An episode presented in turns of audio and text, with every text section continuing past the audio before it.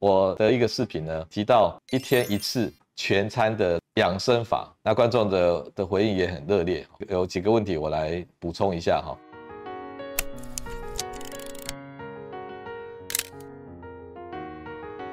他说有没有考量到长时间不吃会影响胆囊收缩的节奏而产生伤害？如果你今天节食啊哈，比如说你是那种像道教的那个辟谷啊。也就是可能是七天不吃，甚至十四天、二十一天不吃的这一种就有可能，因为胆囊它要流动嘛。如果你长时间都不吃哈，你有可能因为胆囊不流动，然后产生了一些胆沙的累积，那形成胆结石啊，这是有可能的，因为你没有吃东西，完全没有吃东西。但方医师的减肥法哈，也不是减肥法，养生法了哈，因为我这个不是拿来这个减肥的，虽然可以减到肥。它是一天是吃一餐的，它中间是在喝水的。那中午如果有饿的时候，你可以吃茶叶蛋啊，或者是这个坚果啊。那这样子的形态呢，你就想象古时候的原始人啊，他早上哪有时间吃早餐，然后他就背着他的行囊去打猎了。那中午可能有点饿，他可能会带一些一些肉干啊，好，或者什么什么野果啊。他可能就稍微吃一下而已，他怎么可能会吃一大餐呢？然后打完猎之后带回来，然后全的全部落的人或全全村的人呢，一起吃那一个打完猎的东西，那这不就是原始人固定的生活形态吗？那我们身体的功能就是这样设计的啊，那怎么会因为这样设计而而而产生这个胆囊收缩或结石的问题呢？哦，所以只有那种七天不吃的，或者一种叫做五二减肥法哈。那就是五天正常吃，两天完全不吃，那都已经超过一两天了，那反而会是比较有有可能这个问题。那一天一餐的这个问题是非常符合自然的方法。那他说我有胆结石可以使用这种全餐法吗？哦，应该没有问题啊，因为一天还是一餐。好，然后早餐不能不吃，反而是晚上尽量少吃油腻的。好，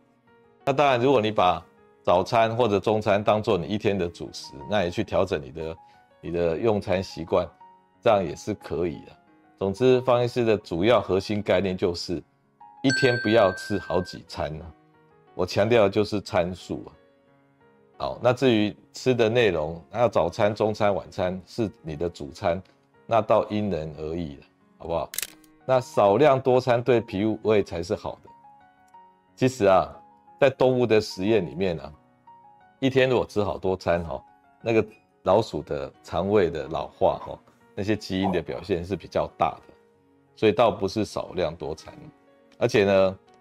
你想想看哦，你每一餐你一定会沾到一些淀粉类的，然后呢，胰岛胰岛素啊，它就要分泌一次，分泌一次，分泌一次。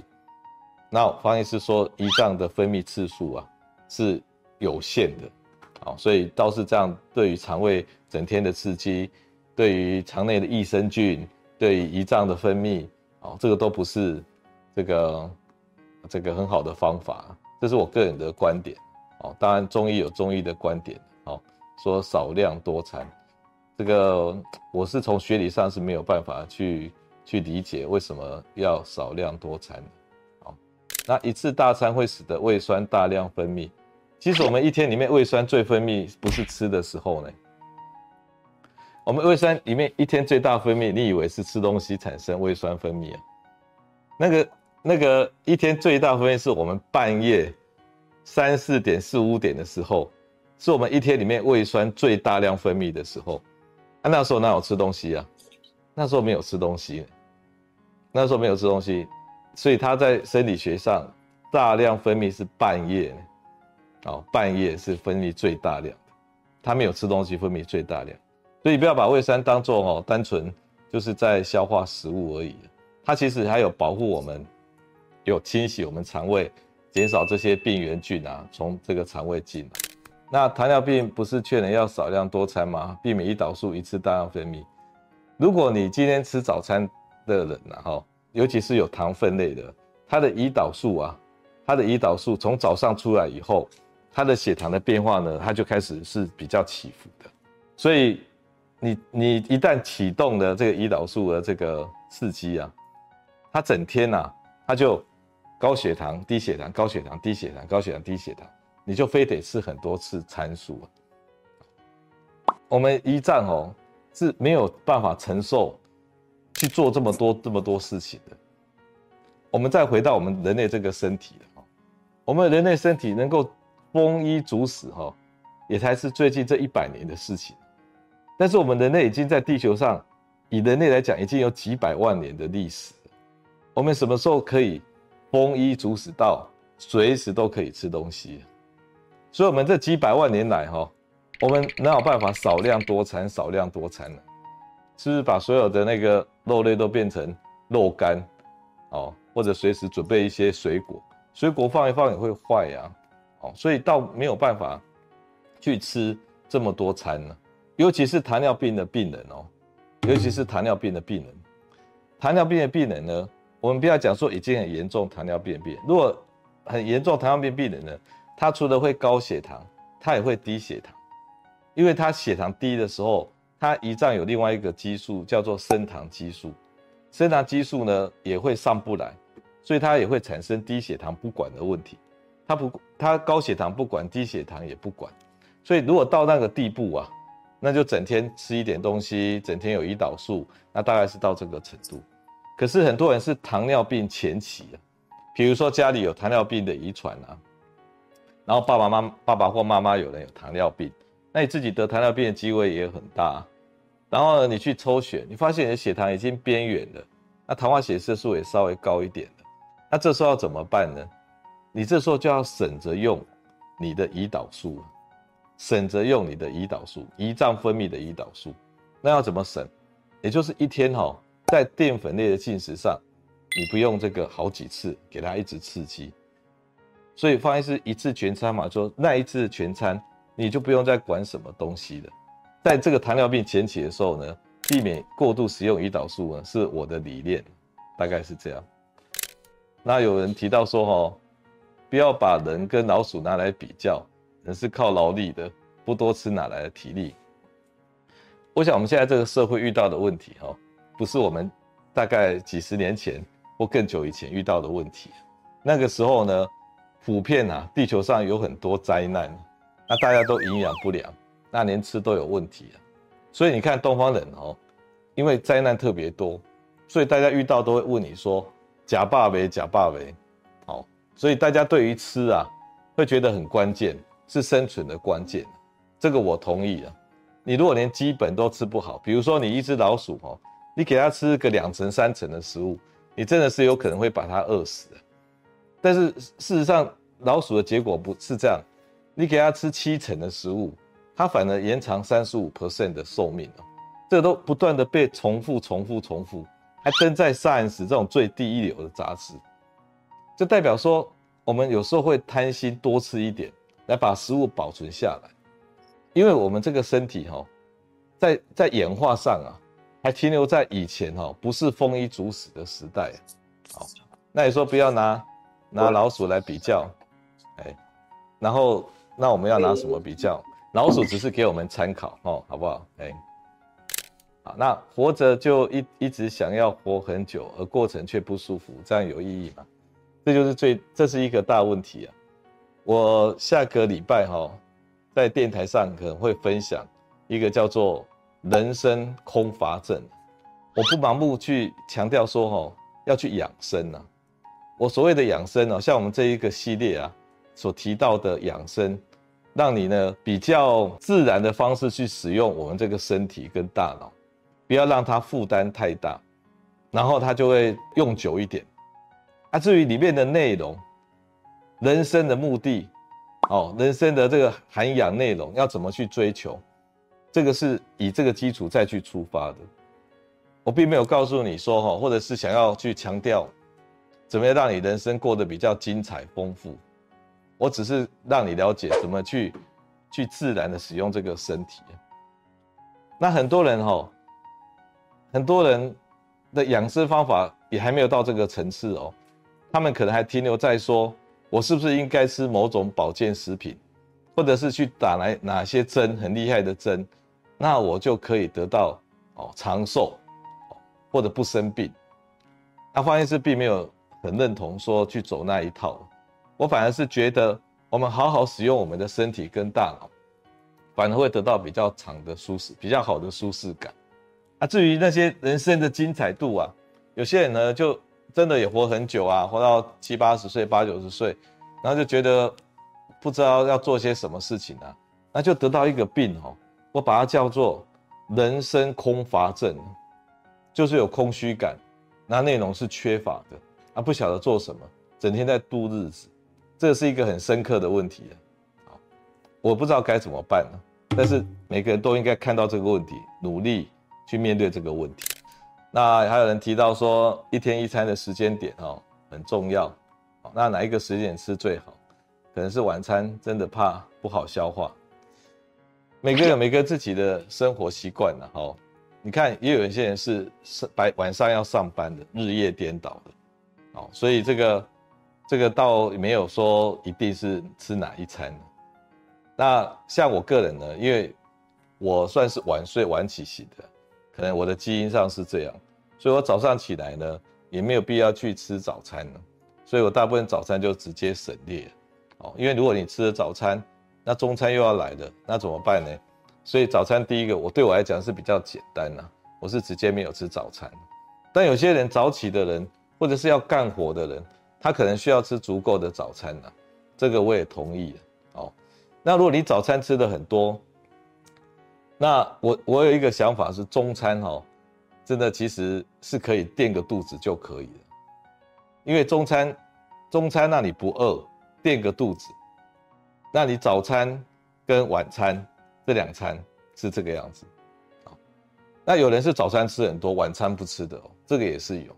所以我的方法叫一天一次全餐法，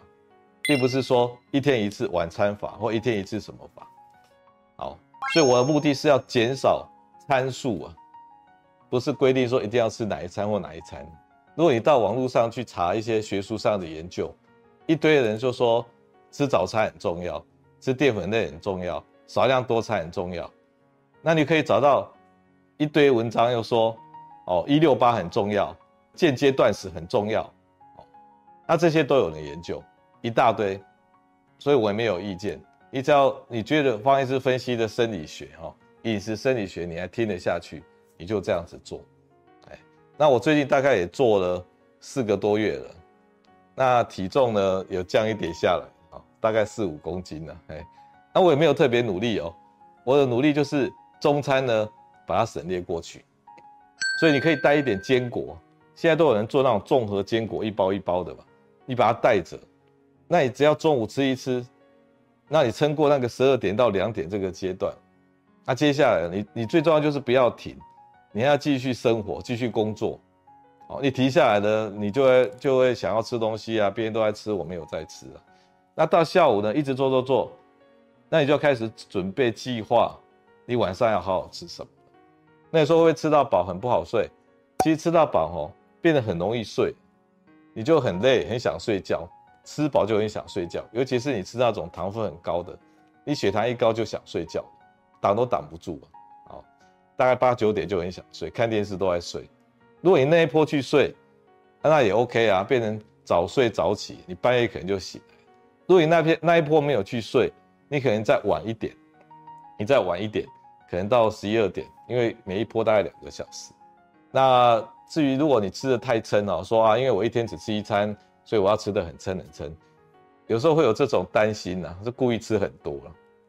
所以有时候你要吃的东西哈，你最好，你最好哦，你一开始就规划一下，你不要摆得满满的，然后一直吃说我要全部干掉它。你最好是要把你吃的分量哦，先把它设计出来。然后就吃掉你眼前，或者你就贪吃好几口，你绝绝对有时候会撑到让你啊睡觉哈肚子都很胀，哦，这也不是好事。那那一餐晚上是不是什么都可以吃？睡前多少小时完成？其实哈，如果你都没有吃哈，你晚上五六点哦，你就开始真的很需要吃了，所以你五六点六七点就开始吃你的晚餐，然后慢慢的吃，哦，那因为你一整天都没有碰到糖分的。你晚上这一餐的糖分哦，我跟你讲，比之前都认的时候都敏感了。那个敏感会变成什么样呢？会变成你吃完这一餐晚餐哦，大概八点，大概看那个关键时刻刘宝杰的时候啊，他在上面讲得很激动，但是你既然睡着了，因为你刚刚晚上吃那一餐有糖分的哦，如获至宝啊！你每天都吃糖分的，他还不会如获至宝哦。你一天都没有吃哈，晚上那一餐有糖分，你一定会变得非常想睡。如果你那一班车了哈，你有搭上去了哈，啊你一你就马上去睡了，九点就睡了。我我我跟你讲，那个也是很幸福的事啊。但是你可能半夜会醒来。如果你那一班车没有搭上去，下一班车大概一个半小时到两个小时才会来。所以如果你没有那么早睡怎么办呢？你就去泡个澡。你去泡澡的时候，你又在泡澡的时候又睡着了，那也无所谓了哈。然后泡完澡呢，热热的，然后凉凉的，然后就可以去睡觉，大概十点十一点，那也蛮标准的。啊，如果你吃太撑哦，我跟你讲，你晚上睡觉的时候都顶着一个胃在在睡觉哦。十二点到下午两三点的饥饿，刚好达到养生的目的哦。那一餐就是你的大餐选在中午，岂不是没得养生的哦？其实是这样，你的养生是在你的晚上。一般来讲哦，你的早上的可体松已经下来，所以你大概在十二点，你你已经没有早上那一个活力。到下午两三点时候它才会来，那个肾上腺素。所以我们人体的设计哈，在中午这两三个小时是前不着村后不着店的空窗期。啊，如果你今天中午已经吃了吃了你的大餐，好，那也没有关系啊。你那个大餐哈，你血糖上来了，再加上那个肾上腺素还没有到位，你可能中午就会这个吃完饭之后，可能到下午两两点三点前，你会精神比较差，会想睡觉，可能要补充一个午睡这样子。你如果晚上没有吃啊哈，你到了晚上或者睡前，甚至在睡觉中，你的那个糖分就会比较低。不过有时候饿肚子哈是不好睡。因为你饿肚子的时候，哦，你的大脑里面一个大老板，就是方医师一直提到的，叫饥饿素。这食欲素细胞哦，它在饿的时候，它是很紧张的，它会让你变得异常的清醒，因为它对它对身体对脑袋来讲是一个很大的危机嘛。它怎么可以这时候让你睡觉？那相反的，如果今天是血糖够的、血糖高的，或者是你吃一些很好的蛋白质的，那它就会觉得很满足。那它就会放松，然后你就很好睡觉。所以，所以这个食欲素细胞哦，它对于饿很敏感，它会让你非常清醒。然后它对于吃饱了，它会让你想睡觉。我为什么说我不反对大家吃哪一餐呢？我只是就学理上跟各位分享啊。如果你今天中午你本来就会比较虚的，那你也没有吃的，那我问你，你是不是那时候血糖偏低？血糖偏低。中午这个空窗期呢，来救援你的，就是那个食欲素，因为你有一点饿，饿会让你清醒，然后到两三点时，那个肾上腺素来继续接棒，所以一路清醒到五六点，然后到晚上吃的东西，食欲素细胞很满足，而且因为他是大老板嘛，所以整个就想睡觉，然后就去睡了，这是你的设，这是我们大我们人体的设计。那、如果你中午吃会怎么样？你中午吃了以后呢，你食欲素就放松了。它刚好肾上腺素还没有来，然后你食欲素又放松，你一点到三点中间，你可能会度孤啊，精神都很差，想睡觉。那到了晚上或在睡觉中、睡觉前，因为你肚子饿、低血糖，那这时候呢，你的食欲素异常的亢奋，所以会造成你入睡有点困难。他说一天全餐。中午饿的时候可不可以吃水果？那其实中午你已经在饿了，你吃水果哈是很危险的，很危险的，因为水果本身是甜的，除了像芭乐或其他比较不甜的，所以大部分水果都是甜的，而那种甜又是很好吸收的甜。那你一吃进去以后，你的胰岛素呢就要出来帮忙。那胰岛素哈，它的帮忙呢，它以为你是要吃全餐的，结果你只吃的水果而已。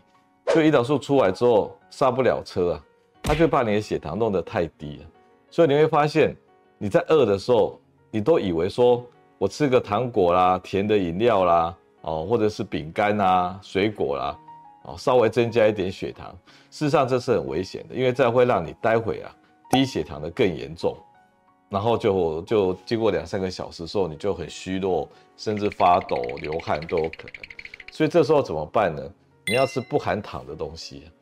我们的胰岛素只有对糖作用，所以如果吃进像一颗茶叶蛋，它不含糖；你的一一些坚果，它不含糖，或者是含很少的糖。那这样你的胰岛素是不太反应的，它就不会把你拉成低血糖，哦，所以像这些优质的蛋白质又可以果腹的，那你肚子里面有东西的感觉的，中午就这样子就撑过去了，啊，绝对是可以的啊。好，那有一位提到说减餐法、断食法，啊，似乎都反对了哈，为什么原因这样子？早期哈很多营养师都说少量多餐，少量多餐呢。好，或者说多少比例多少比例的，或者他说不吃淀粉类会完蛋，哦之类的。那现在逐渐出现什么节目你知道吗？现在整个大方向是吃早餐很危险的，你去看最近的那个 YouTube 上面的，